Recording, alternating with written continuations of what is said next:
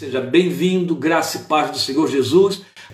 É Salmo 80, mas tem tudo a ver com a nossa meditação em Números capítulo 6. Você deve, neste momento, por favor, acompanhar aí com a sua Bíblia, porque ele é o texto que vai encher a nossa meditação nesta tarde. E há coisas muito significativas que Deus trouxe ao nosso coração no texto do Salmo do número, 20, número 6. E eu acho que é importante demais para você acompanhar além da nossa leitura. Então, na sua Bíblia, assim como na minha, Números capítulo 6, versículos 22 a 27. O que temos aqui, na verdade, é a bênção arônica. Os que frequentam igrejas, cultos, as igrejas antigas, as tradicionais, as igrejas modernas não atentam para estas coisas mais. Mas trazem na sua memória aquela contínua experiência de que ao término do culto tinham uma invocação da bênção, que geralmente era feita pelo pastor. E num domingo ele fazia a invocação em número 6, bênção arônica. No outro domingo, geralmente, a invocação em 2 Coríntios 13, 13, a bênção apostólica, a bênção que Paulo registra em 2 Coríntios 13, 13. As duas são paralelas, é muito interessante, isso é coisa que poucos sabem. Especialmente hoje, quando ninguém mais invoca essa bênção sobre ninguém. A perda é imensurável. Talvez por conta dessa perda por ausência, por, por, por desconhecer e, ter, e, e, e não temer a validade da palavra de Deus nos seus efeitos, é que Deus colocou em nosso coração trazer esta palavra nesta tarde, para nos darmos conta de quanto necessitamos ser abençoados por terceiros, por outros, que invoquem bênção de Deus sobre a nossa vida. Função que cabia a pastores ao término dos cultos em suas igrejas. Alguns privilegiados ainda vivenciam isso. Mas os que querem ser modernos abdicaram disso. E o povo, por não crer, por não saber, deixa de vivenciar aquilo que não se pode, de que não se pode abrir mão. Então eu vou ler a bênção arônica em Números capítulo 6, 22 a 27. O Senhor disse a Moisés: Diga a Arão e a seus filhos: Assim vocês abençoarão os israelitas. O Senhor te abençoe e te guarde. O Senhor faça resplandecer o seu rosto sobre ti e te conceda graça ou misericórdia. Tenha misericórdia de ti, diz a sua versão. O Senhor sobre ti levante o seu rosto e te dê a paz. Eu aceito cor por razões óbvias. Meu desejo é que a partir de hoje você a tenha memorizada que você use, por falta do exercício nas igrejas, o exercício da invocação desta bênção sobre sua família, sobre seus filhos. Seu marido vai sair, invoque a bênção arônica sobre ele. Ah, pastor, mas eu não sou pastor. Não está escrito em lugar nenhum que só pastor pode fazer isso. Foi a igreja que inventou isso. Invoque a bênção. Você só tem que ser crente em Jesus, um cristão. Seu filho vai sair, invoque. Seu filho já saiu, mora em outro lugar, tem a família dele.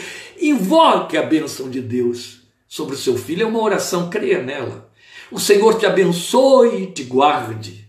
O Senhor faça resplandecer o seu rosto sobre ti e tenha misericórdia de ti. O Senhor sobre ti levante o seu rosto e te dê a paz ou te dê paz. É linda. Quem abre mão disso? Quem pode dispensar qualquer dessas coisas? Ninguém. Somos cristãos por isso, porque corremos atrás de bênçãos, não é? Isso fala de, no mínimo, sabedoria espiritual. Deus e bênçãos. Fé e bênçãos. É por isso que estamos chamando dessa reflexão de benditos na bênção de Deus, porque Deus e bênçãos, fé e bênçãos são termos simbióticos em qualquer confissão. Bênção, abençoar, Outro tanto, são palavras que não necessitam de definição porque são positivas em qualquer ângulo em que possam ser vistas ou pretendidas. E a fé corre em direção à bênção. E as pessoas querem ter fé para serem abençoadas, por entenderem, e aí entendem de forma errônea, que a bênção depende da fé que elas têm. E não é verdade. Graças a Deus que não é verdade. Imagine se a bênção só vem sobre você de acordo com o tamanho da sua fé. Não preciso dizer mais nada, tá bom? Pois bem, não é assim. Tudo quanto a fé pode fazer, quanto às bênçãos, é nos capacitar a vê-las, a desejá-las e a usufruí-las, e não vai além disso. A fé não cria a bênção. Quem cria a bênção é Deus. Entende? Nem Deus compensa a fé com bênçãos. É outro mito que precisa ser desfeito. É outro engano. A fé nos favorece a nos apropriarmos da bênção que nos vem de nosso Deus. É só onde ela nos leva. Nos leva a ver, nos leva a nos apropriar, porque a bênção vem, a bênção já está aí. E às vezes, por falta de fé, a bênção passa batida. Sabia disso? Está na Bíblia.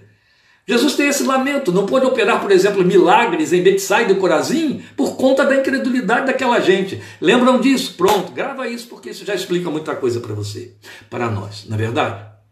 Mas também há um fato, e esse fato é muito importante, que é o, o, fato de que Deus capacitou o homem, o ser humano, a abençoar. Ó, está aí, acabamos de ler, bênção arônica.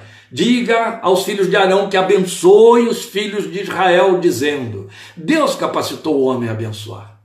E então devemos nos deter sobre o significado primário desta palavra, o que de fato a palavra bênção significa. A gente sempre conecta a ideia de bênção a coisas, a efeitos, a... mas ela em si tem um sentido. Bênção e abençoar. O movimento, a ação desse verbo, que gera esse, esse substantivo tão almejado, ele tem um significado primário. A palavra bênção tem um sentido etimológico de favorecer, facilitar favores ou facilitar a favor de.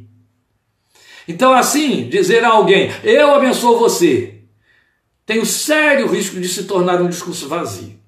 E aí a lógica nisso. É um discurso, ou cai, acaba sendo, caindo no lugar de um discurso sem sentido, porque se não for acompanhado de uma ação correspondente, não vale para nada. Então é de tal ordem que abençoar sem agir nada produz, mas agir sem precisar dizer se constitui em abençoar mais eficazmente do que dizer e nada fazer, claro. E é evidente que o agir, e é bom a gente atentar para isso, ele tem formas menos visíveis. Às vezes ele é apenas uma palavra, ou então ele não é uma ação, uma palavra, uma oração, um abraço, uma atenção. São formas de abençoar. E são eficazes maioria das vezes, a bênção se constitui nestas manifestações invisíveis, como estamos eh, delineando aqui. Uma oração, uma palavra, um gesto, um acolhimento, quanto isso abençoa. Tiago nos adverte, adverte contra o discurso vazio do abençoar que se prende em apenas falar e nada fazer. Ele cita isso, está no capítulo 2, versículos 15 e 16, é um texto muito sério. Ele diz: Se um irmão ou irmã estiver necessitando de roupas e de alimento de cada dia, e um de vocês lhe disser: Vá em paz, aqueça-se, alimente-se até satisfazer-se, sem porém lhe dar nada, de que adianta isto? Tiago pergunta, para poder dizer exatamente: Não tem valor nenhum. Por essa razão é que Paulo nos adverte a abençoarmos sempre e não amaldiçoarmos, porque amaldiçoar, o inverso de abençoar, tem também o sentido inverso. Assim como abençoar significa favorecer, dar livre curso a alguém para que obtenha resultados, amaldiçoar significa impedir, não deixar que aconteça. Entende? Não há uma magia, não se trata de uma palavra que detém poder. É muito mais do que isso. Agora, não entender estas coisas é praticar uma fé folclórica, uma fé mágica, que é própria daqueles que acreditam que falar produz bênção ou maldição, que falar faz acontecer, lê do engano. A fala que produz bênção ou maldição é aquela que produz efeito na estrutura psíquica de quem a recebe. Por isso que é muito importante a gente pensar nos formadores da estrutura personal da criança os pais, os professores. Uma palavra pode definir o caráter, definir o destino, definir a forma dela encarar e, realizar a vida para a existência toda, até quando for muito velho, sob as marcas daquilo que foi impresso na sua estrutura psíquica por palavras benditas ou malditas, ditadas pelos formadores da sua estrutura sensitiva e a capacidade, a sua estrutura que lhe dá capacidade de formar o seu caráter. Então, neste sentido, a única palavra ou a única fala que abençoa é aquela que soa como um elogio ou um louvor, entende? Que estimula. O elogio abençoa. E é por isso que, desde os salmistas, nós somos autorizados a abençoar nosso Deus, sabia? Nós abençoamos Deus. Que é isso, pastor? Está na Bíblia. Toda vez que você diz bendito Deus, e Paulo fala, né? Bendito Deus e Pai de nosso Senhor Jesus Cristo, tu és bendito, ó Deus, você está dizendo, eu te abençoo, Deus. Você está elogiando Deus. Sabia disso? Novidade. Mas é muito importante que você saiba, porque estas coisas precisam ser conhecidas na profundidade e intensidade do seu significado para não cometermos erros que se tornam irreparáveis. Então, quando você diz bendito és tu, Deus, Deus bendito, você o está elogiando. Você está dizendo que Deus é cheio de bênçãos, e é claro, aí há o nosso interesse cheio de bênçãos para dar. Oh, não é verdade?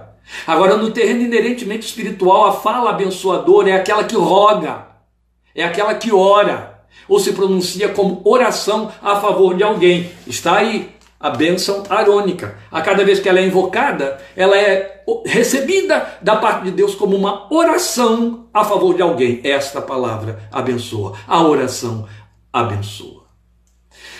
Mas somos chamados a viver sob a bênção de Deus. Esta é a razão porque corremos atrás dele, não é assim? Nós o queremos, nós temos necessidade de bênçãos. E glória a Deus, porque ele nos chamou para vivermos debaixo das suas bênçãos. A começar pelo fato de que Deus sabe que se ele não nos abençoar, as coisas que não são bênçãos é que vão acontecer e ocupar o lugar da história da nossa vida. Deus não quer isso para nós. Poucas pessoas atentam e dão importância a uma palavra poderosa e reveladora que se encontra em Efésios capítulo 1, versículo 3. Nela, o apóstolo Paulo nos assegura, e isso é um louvor, e olha, aí está a expressão que eu já havia citado antes: Bendito seja o Deus e Pai de nosso Senhor Jesus Cristo, que nos tem abençoado com toda sorte de bênçãos nos lugares celestiais em Cristo Jesus. Que palavra magnífica!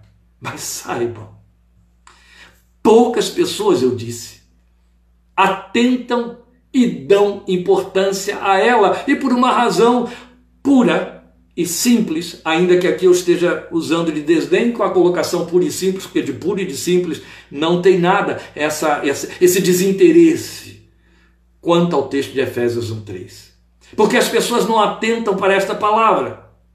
Porque bênçãos espirituais e regiões celestiais, ainda mais, bênçãos espirituais e nas regiões celestiais, parecem estar fora de propósito ou fora do nosso foco, uma vez que só reputamos por bênção aquilo que podemos ver e apalpar, aquilo que a gente contabiliza, não é? Mas não o invisível. Não aquilo que não tenha curso no mundo físico. Então, se Paulo está falando de coisa que não tem curso no mundo físico, não desperta o interesse de muita gente. Ei, que problema! Mas se os nossos olhos da fé estão abertos, nós podemos entender que esta palavra de Efésios em Efésios, ela fala da garantia que nós temos de que as bênçãos ocorram em nossa vida. As bênçãos só podem se materializar se elas estiverem pronunciadas nos lugares celestiais. Se elas não tiverem forma espiritual, não vão entrar em forma física e material. Entende? Percebe agora o tamanho da importância de crer na palavra de Efésios 1:3 que diz: Deus nos tem abençoado com toda a sorte de bênçãos espirituais nos lugares celestiais em Cristo Jesus. Se as bênçãos não forem estabelecidas no reino celestial, não vão ter segmento no mundo temporal. Por quê? Porque Deus habita na luz inacessível, a linguagem de Tiago. Já estamos pela segunda vez indo agora citar Tiago, e agora eu estou indo para Tiago 1,17, e ele diz que Deus é que habita na luz inacessível e é lá que se encontra a fonte, a matéria-prima de que se constituem todas as bênçãos de que nossa existência necessita. E ele diz precisamente isso, nas suas palavras: toda boa dádiva e todo dom perfeito desce do alto do Pai das luzes, em quem não há mudança nem sombra de variação. Confira depois, Tiago 1,17, esse texto é maravilhoso. Portanto, só é possível ser abençoado se nós estivermos em Cristo. Porque é na pessoa dele E é por meio dele, pela obra que ele realizou na cruz do Calvário, que Deus Pai nos abençoa. Ó, por isso que Paulo disse lá em Efésios 1:3, toda sorte de bênçãos espirituais nos lugares celestiais em Cristo. Jesus é o ponto de encontro, Jesus é a razão, Jesus é a via, como ele mesmo disse, ele é o único acesso ao Pai e as bênçãos que dele vêm. Pois por isso mesmo ele disse: ninguém vem ao Pai senão por mim. Preste atenção, é sempre importante, muita gente faz isso e eu vou entrar aí nesse coro. É muito importante sempre chamar atenção para o zelo, cuidado na revelação ao registrar este verbo em João, quando Jesus disse: Ninguém vem ao Pai senão por mim. As pessoas chamam atenção para o fato de que Jesus não disse: Ninguém vai ao Pai senão por mim. Não, eu e o Pai somos um, disse Jesus. Por isso que o verbo que ele usou foi este: Ninguém vem ao Pai senão por mim. Glória seja o seu nome, pela perfeição da sua palavra revelada.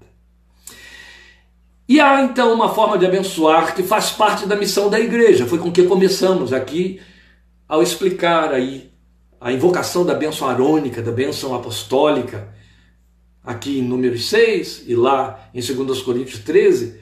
E isso se cumpre na vida do povo de Deus desde os dias da comunhão dos filhos de Abraão com o Deus de Israel, não é? Então, invocar a bênção divina em oração sobre uma vida é uma forma de abençoar essa vida. E a única garantia possível disso acontecer. Como pai, eu tinha um zelo quando as meninas, ainda pequenas, dormiam no mesmo quarto, cada uma na sua caminha, todas as noites. Eu acordava de madrugada, como até hoje, às vezes até antes de ir dormir, entrar no quarto delas e impondo a mão enquanto elas estavam dormindo. Nunca sabiam disso impondo a mão sobre a cabeça de cada uma e dizer: O Senhor te abençoe e te guarde, o Senhor faça resplandecer o teu rosto sobre ti. Ah, porque você é pastor? Não, porque eu sou crente em Jesus e pai delas. Por isso eu as abençoava. Glória a Deus. Até hoje estou usufruindo as benesses destas bênçãos invocadas sobre minhas filhas, que são três vidas abençoadas por Deus. E isso está evidente para qualquer pessoa que as conheça. Glória seja o nome do Senhor. Eu creio nisso. Eu creio na bênção e na resposta de Deus, a bênção que é invocada sobre uma vida. Então, a oração sobre uma vida é uma forma de abençoar essa vida. É a única, eu repito, possível garantia disso acontecer. Tem o valor de uma oração intercessória. E Deus sempre quis fazer caírem as bênçãos do céu sobre a vida dos seus filhos. Ele até nos desafia com isso. Façam prova de mim, diz o Senhor. Lá em Malaquias, farei cair bênção sobre vocês, abrindo as janelas do céu. Lembra disso? Ele quer nos abençoar.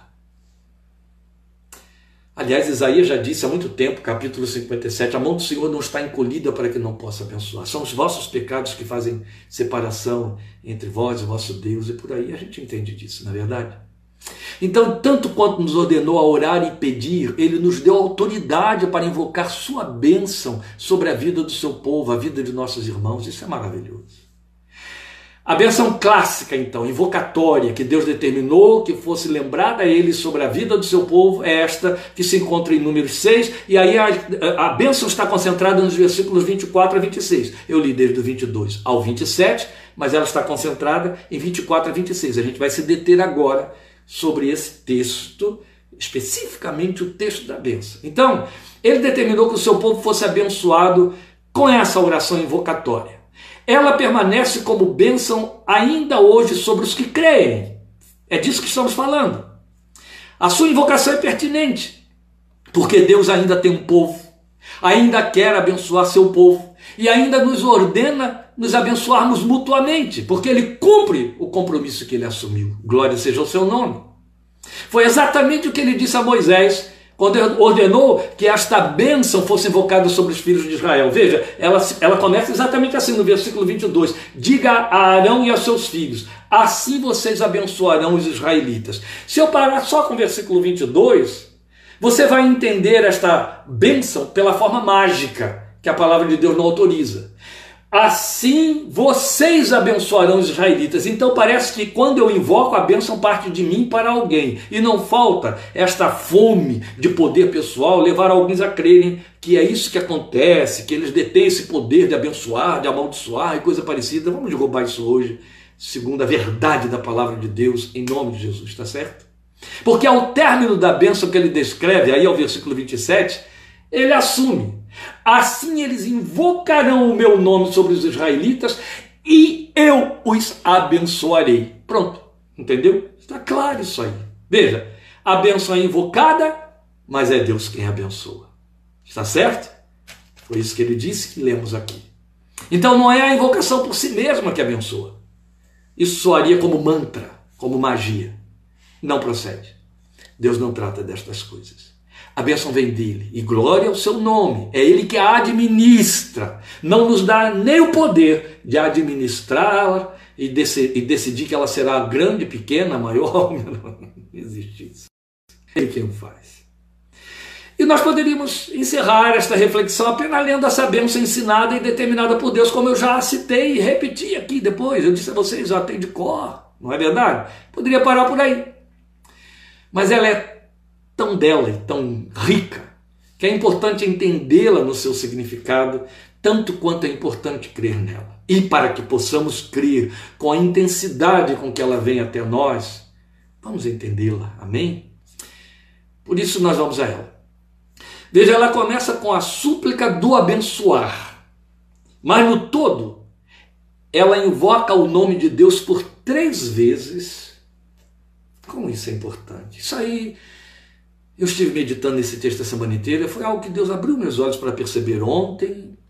Vários homens de Deus, ao longo de dezenas e dezenas, centenas de anos, devem ter percebido isso antes de mim, mas eu só percebi ontem. Que Deus está sendo invocado três vezes aí, numa clara alusão da Trindade Divina, a invocação trinitária. A invocação trinitária, ela se repete muito no Novo Testamento.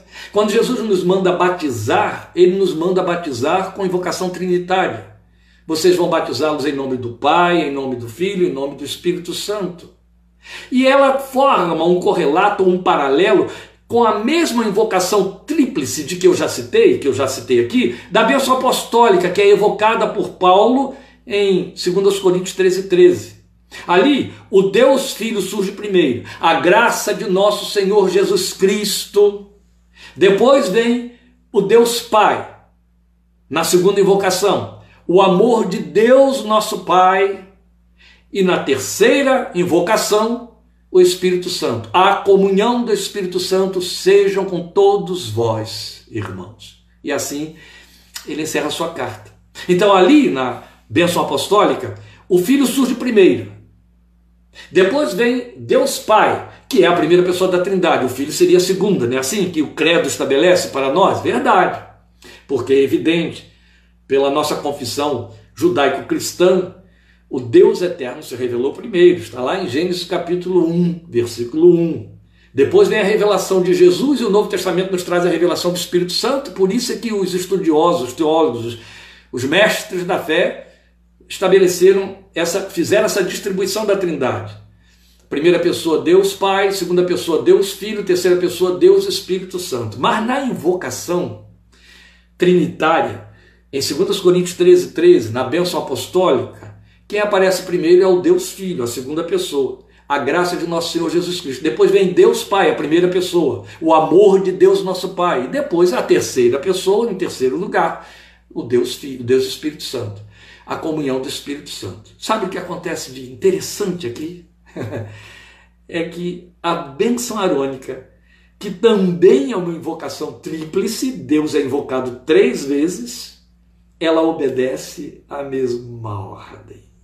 É mesmo, pastor? É. Vamos ver agora. Então, aqui em Números, ela vai ocorrer desta forma. Nós podemos ver o Deus Filho na primeira invocação como guarda de Israel. Ou acabamos de ver isso há poucos dias, não foi, meus irmãos? Aquele que te guarda. E deixamos claro em nossa meditação, eu creio, no Salmo 121, que Jesus é aquele guardião, ele é o anjo do Senhor que se acampa ao redor dos que o temem e os guarda. A bênção arônica começa justamente com ele. O Senhor te abençoe e te guarde. Quem das três pessoas da Trindade é esse guardião? É Jesus, o Emanuel. Ele é o guarda de Israel. Depois vem Deus Pai que faz a luz resplandecer na segunda invocação. E por último, Deus Espírito Santo na terceira que é aquele que presta atenção em nós, aquele que levanta o seu rosto sobre nós, como o outro consolador. Vamos ver estas coisas com mais vagar e mais detidamente. Começando pela invocação da primeira, da segunda pessoa da Trindade, a primeira invocação tríplice. O Senhor te abençoe e te guarde. É assim que a bênção começa. Então, a bênção vai ser desdobrada em seus efeitos a seguir. Claro que já temos aqui o primeiro efeito. Ao te abençoar, que ele te guarde. Olha aí.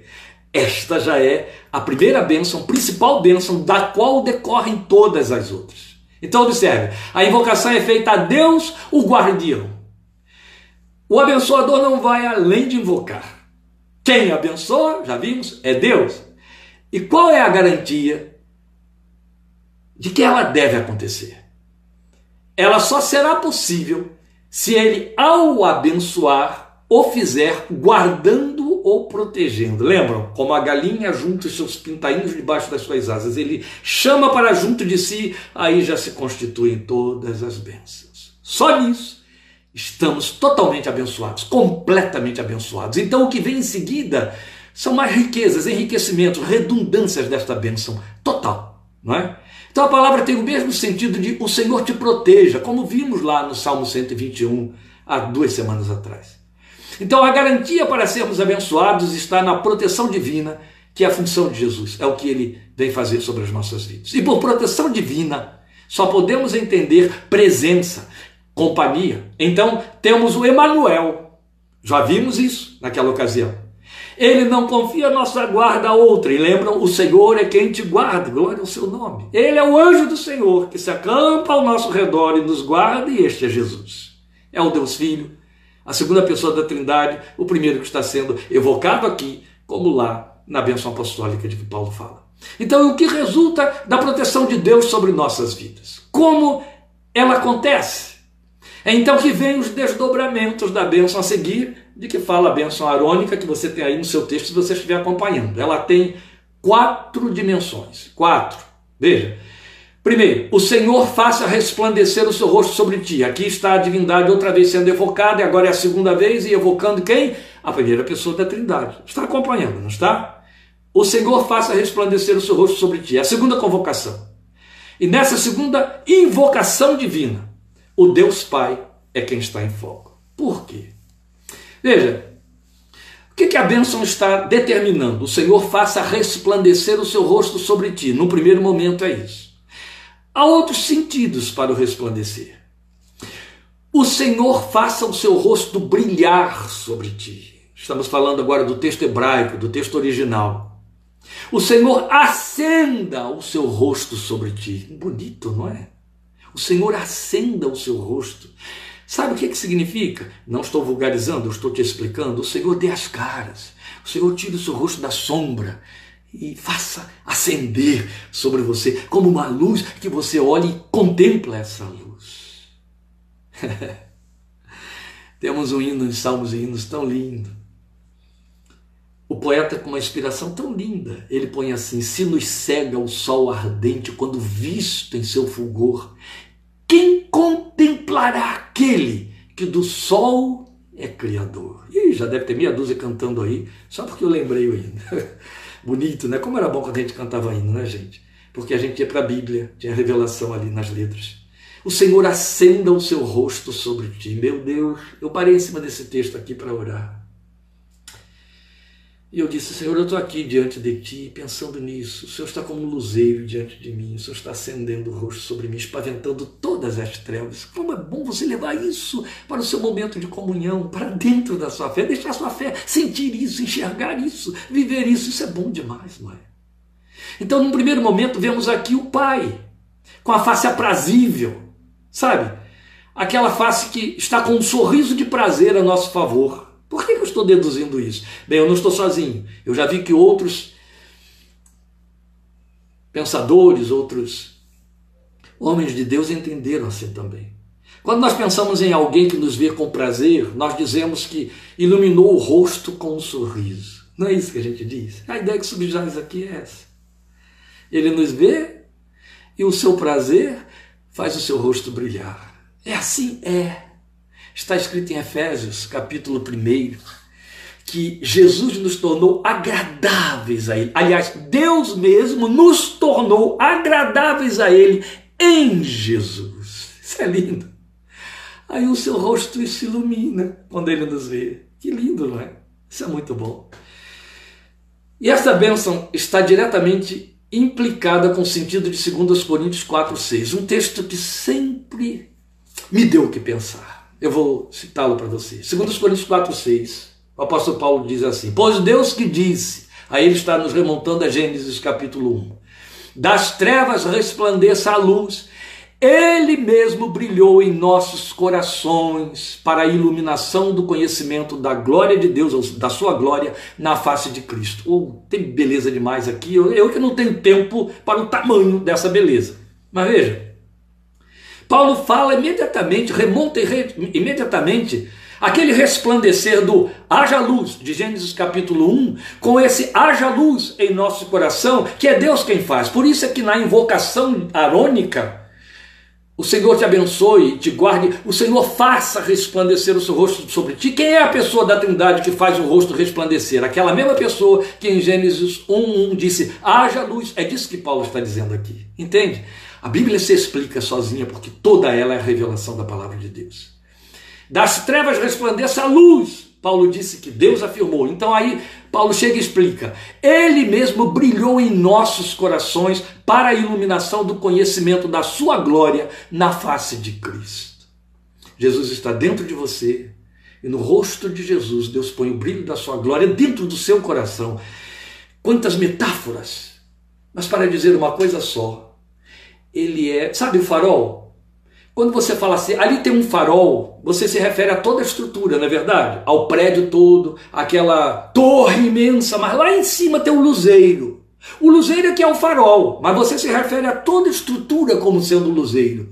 Só que se o farol não acender, se o luzeiro não acender, o farol não é farol. O que faz o farol ser farol é a luz que acende lá. É assim também. Jesus disse: Vocês são a luz do mundo, porque Ele é o luzeiro dentro de você. Quando Ele brilha, isso sai pelos seus olhos, pela sua boca, pelo seu comportamento. Lembre da palavra de domingo passado. Nós estamos seguindo por aí, não é? Quando Ele acende o seu rosto sobre nós, é dentro do nosso ser, é em nosso coração que Ele o faz. E a favor de outros. Benditas todas as famílias da terra. Que bom. Meus irmãos, isso é muito lindo. Porque por Jesus saber disso, que essa luz está dentro de nós, e ele declarou: vocês são a luz do mundo, ele disse: façam resplandecer essa luz. Seja como o Deus de Israel, resplandeçam sobre outros a sua luz, para que eles vejam as suas obras e deem glória ao Pai que está nos céus, que é aquele que faz a luz resplandecer. Por conta da sua graça, então não é mais uma verbalização divina, e nem é uma verbalização divina como em Gênesis, haja luz. Mas é a própria vida, é a pessoa de Deus agindo dentro das nossas vidas pelo seu Espírito. Mas tem tudo a ver com aquele primeiro pronunciamento da voz divina na criação, o haja luz que eu citei aqui, fiat lux. Houve luz sobre as trevas do mundo. Isso implica dizer, e é fato, que Deus é o nosso grande luminar do lado de dentro. Porque está escrito: na sua luz veremos a luz. Alusiva a Jesus, não é? Ele brilha em nossos corações e aí vai espaventando as trevas da angústia, a sombra da morte, a fria escuridão da ignorância espiritual. Ele ilumina nosso caminhar. Ó, oh, usa a sua palavra ao fazer isso. O salmista disse: A tua palavra é luz para o meu caminho. Jesus é luz, Jesus é a palavra. Não foi isso que ele disse? Eu sou o caminho, a verdade a vida, glória a Deus. Como tudo é tão perfeito, não é? Na explicação da palavra de Deus. Eu estou ouvindo aqui uma irmã muito querida em Ribeirão Preto dizendo: como tem lógica, como tudo se encaixa. É Bíblia, palavra de Deus, revelação divina, não foi feita por homens, por isso que é perfeita, por isso que ela toda se explica, se ajusta. Veja, a bênção arônica foi pronunciada há 3.500 anos no mínimo, meus irmãos. Esta mensagem toda do Novo Testamento tem dois mil. E como? Por ser uma palavra só, elas se completam e se explicam e nos enriquecem. Bendito é o seu nome. Deus usa a sua palavra para fazer isso, trazendo direção segura, consolo, promessa que alimenta a esperança. Isso é iluminar a nossa vida. Ele nos convence pelo brilho da glória da sua presença dentro de nós e nos torna luz do mundo. E aí vale lembrar Isaías 60: levanta-te, resplandeça, porque já vem a tua luz e a glória do Senhor vai nascendo sobre ti. Lindo. Ah, eu tenho ilustrações para isso aí. Não tem tempo. Ou, quem sabe, Deus nos permita chegar lá. Mas os que nos têm acompanhado já estão lembrando aí da historinha das pedras, da luz sobre as pedras. A história contada por Dona Rosalia Appleby. São riquezas, riquezas, pérolas espirituais da nossa caminhada cristã, meus irmãos. Isso é bom demais. E depois nós temos o desdobramento da bênção invocada para a segunda pessoa. E tenha misericórdia de ti. O Senhor faça resplandecer o seu rosto sobre ti e tenha misericórdia de ti. Ou seja gracioso a ti. A misericórdia ou graça que está comprometida na bênção. Ela é a razão ou a possibilidade das duas próximas dimensões de bênção acontecerem, que já estaremos vendo. Sem a graça, não há acesso a nada que seja de Deus e que nos venha por Deus. Só a graça nos torna aceitáveis a Ele por meio de Cristo. Acabei de citar o texto de Efésios 1,6, é verdade. Por isso, as bênçãos espirituais são nos lugares celestiais. São possíveis somente em graça, por causa da graça que nos alcança.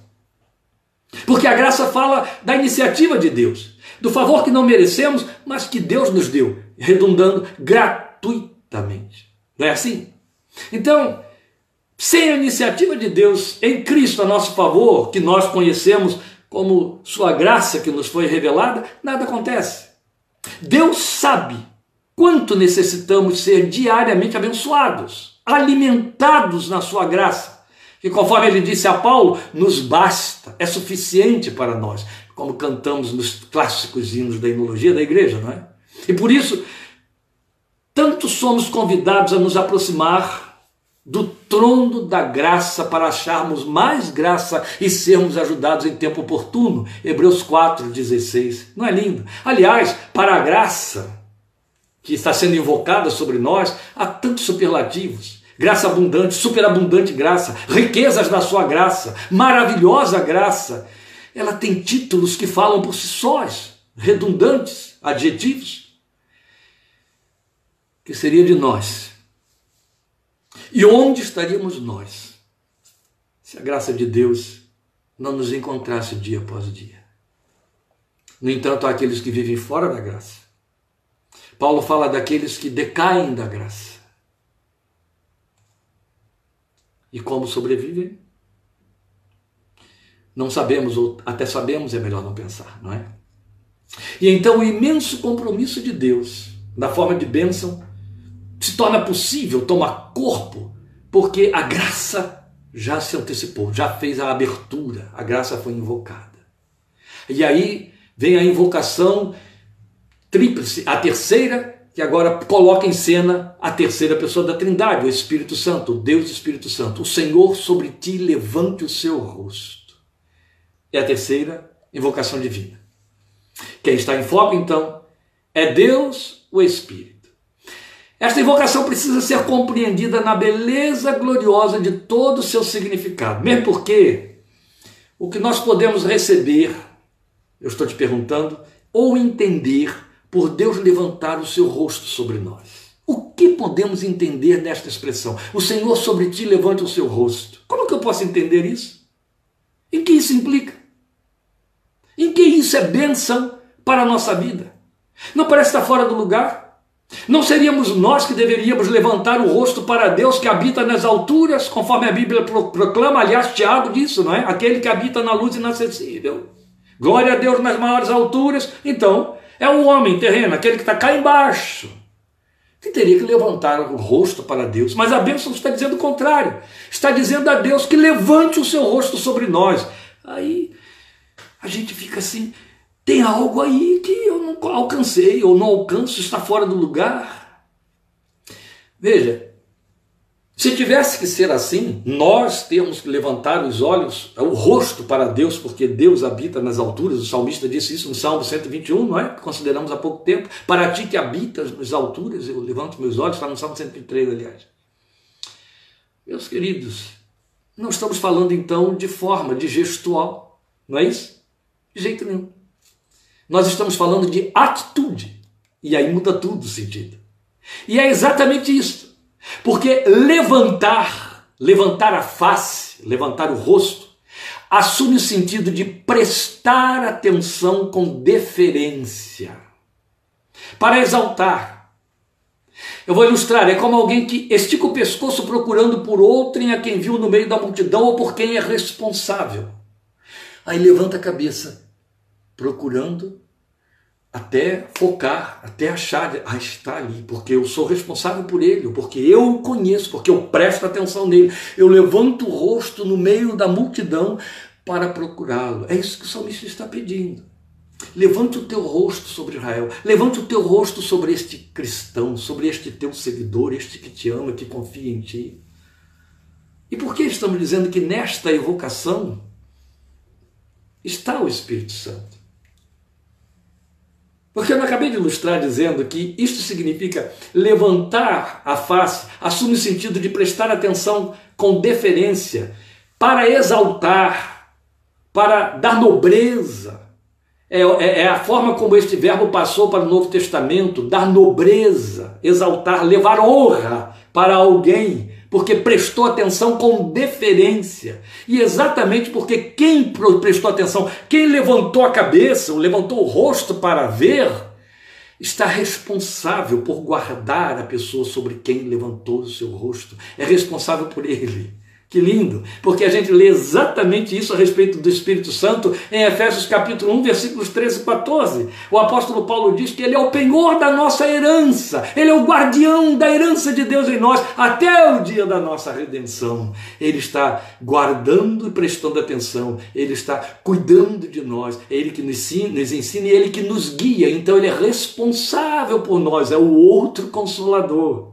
Mas esta linguagem é, olhar ou prestar atenção com deferência, ela tem tudo a ver com o Salmo 91, versículo 7, um dos textos que mais me sensibiliza. Mil poderão cair ao teu lado, dez mil à tua direita, mas tu não serás atingido. Ó, oh, é um número vasto dos que estão ao redor. Mil ao teu lado, dez mil à tua direita. Tu não serás atingido. É do mesmo nível da mensagem de Pedro quando ele disse: Vocês são o povo de propriedade peculiar de Deus. Isso está em 1 de Pedro 2,9. Glória a Deus. Sim. O Espírito Santo é o guardião da herança de Deus que somos nós. Ele é o penhor dela até o dia de nossa redenção. É Ele quem levanta o rosto sobre nós com deferência e nos dá atenção. E em seguida, a invocação da bênção conclui: Ele te dê paz, ou Ele te dê a paz. O sentido ainda se dilata para significar: estabeleça a tua paz. É interessante como a paz vem como a chave que consuma a bênção, como se ela fosse a mais significativa satisfação, necessidade coberta. É isso. Paz é a linguagem da Bíblia para dizer que tudo nos vai bem em todas as dimensões da vida quando há paz. Haja paz sobre Israel. Essa foi uma preocupação contínua do Deus eterno quanto aos seus filhos que caminham neste mundo tenebroso. Jesus sempre se apresentava no meio deles dizendo isso. Paz seja com vocês, paz seja convosco. É interessante também como Paulo em Filipenses 4, versículos 6 e 7 explica que a paz é a resposta maior, é a resposta definitiva, ou conclusiva. Eu até diria assim, é a resposta é, explicativa que define a bênção de Deus sobre nós. É a resposta suficiente e satisfatória de todas as nossas aspirações e anseios. O que, que diz o texto de Filipenses 4, 6 e 7? Não andem ansiosos por coisa alguma, ele diz, por nada, coisa alguma. Mas em tudo, quer dizer, fazendo um contraponto sobre coisa alguma, em tudo, pela oração e súplicas e com ações de graças, apresentem seus pedidos a Deus. Bem, aí se eu parar aqui, no versículo 6, você vai dizer amém mesmo. Eu estou cheio de necessidades, de anseios, de inquietações. Eu estou cheio de ansiedade. E então a Bíblia está me dizendo: não fique ansioso em todas estas coisas, em tudo, todas elas, apresente como petição diante de Deus. Aí eu paro no versículo 6 e você faz a conclusão lógica. E aí me vem a resposta sobre aquilo que me levou a orar pelo que eu estava ansioso. Mas o que você encontra no versículo 7 diz de uma forma diferente, só que o que ele diz é a resposta. Qual é a resposta que haverá sobre essa minha oração que apresenta tudo que está me levando a ficar ansioso diante de Deus? Ele diz: E a paz de Deus, que excede todo o entendimento, guardará o coração e a mente de vocês em Cristo Jesus. Então a resposta para o tudo será paz. Que interessante, não é? Porque o aferidor da recepção da bênção é paz Paz com Deus, logo haverá paz consigo. E outro tanto, quanto possível, paz com os outros. A paz é ministrada pelo Espírito Santo em nossos corações. Ele produz a paz com Deus por meio do nosso Senhor Jesus Cristo, como está em Romanos 5:1. Ele testifica dentro de nós com a paz por isso que Paulo diz que a paz deve ser o árbitro em nossos corações. Quem está lá dentro dos nossos corações? O Espírito Santo de Deus, ele está testificando com paz para nos guiar, em toda a verdade, nos mostrar qual é a vontade de Deus, por onde devemos ir, por onde não devemos ir. Glória ao Deus triuno e bendito por sua fidelidade em nos abençoar. Eu espero minimamente que depois destas considerações você entende que não pode mais viver sem evocar essa bênção trinitária em Números 6, 24 a 26. Acrescente aí, segundo aos Coríntios 13, 13. O manual de orientação aos ministros para invocarem a bênção diz assim: você invoca a bênção arônica ou a bênção apostólica, nunca as duas. O meu pastor, e eu agradeço a Deus por isso, misturava as duas sempre. Ele sempre fazia as duas invocações e a gente saía mais suprido. É bom não dar muita atenção a manuais. Deixa o Espírito de Deus te seguir. E aí, invoque, decore, invoque a bênção arônica e a bênção apostólica de segundo, de segundo aos Coríntios 13, 13. E eu deixo com você a palavra graciosa com que Davi encerra sua oração em 1 de Crônicas 17, 27. Pois o que tu, Senhor, abençoas, abençoado está para sempre. Aleluia! Bendita verdade, você pode dar glória a Deus por causa disso. Glória ao seu bendito e santo nome. Sabe qual é a conclusão de tudo? Quando nós invocamos a bênção do Deus eterno, ele vem com tudo que ele tem na divindade. Deus Pai, Deus Filho, Deus Espírito Santo. Como nós já falamos todo este tempo sobre a bênção arônica, eu quero agora, em nome de Jesus, te abençoar com a bênção apostólica de 2 Coríntios 13, 13. A graça de nosso Senhor Jesus Cristo, o amor de Deus, nosso Pai a comunhão e a consolação do Espírito Santo de Deus sejam com você, sua família, sua casa, hoje e para sempre. Amém. Amém. Não esqueça, estaremos juntos quarta-feira, agora, dia 5, oito e meia da noite, com Minuta da Fé. Deus te abençoe e depois domingo estaremos juntos aqui outra vez. Amém.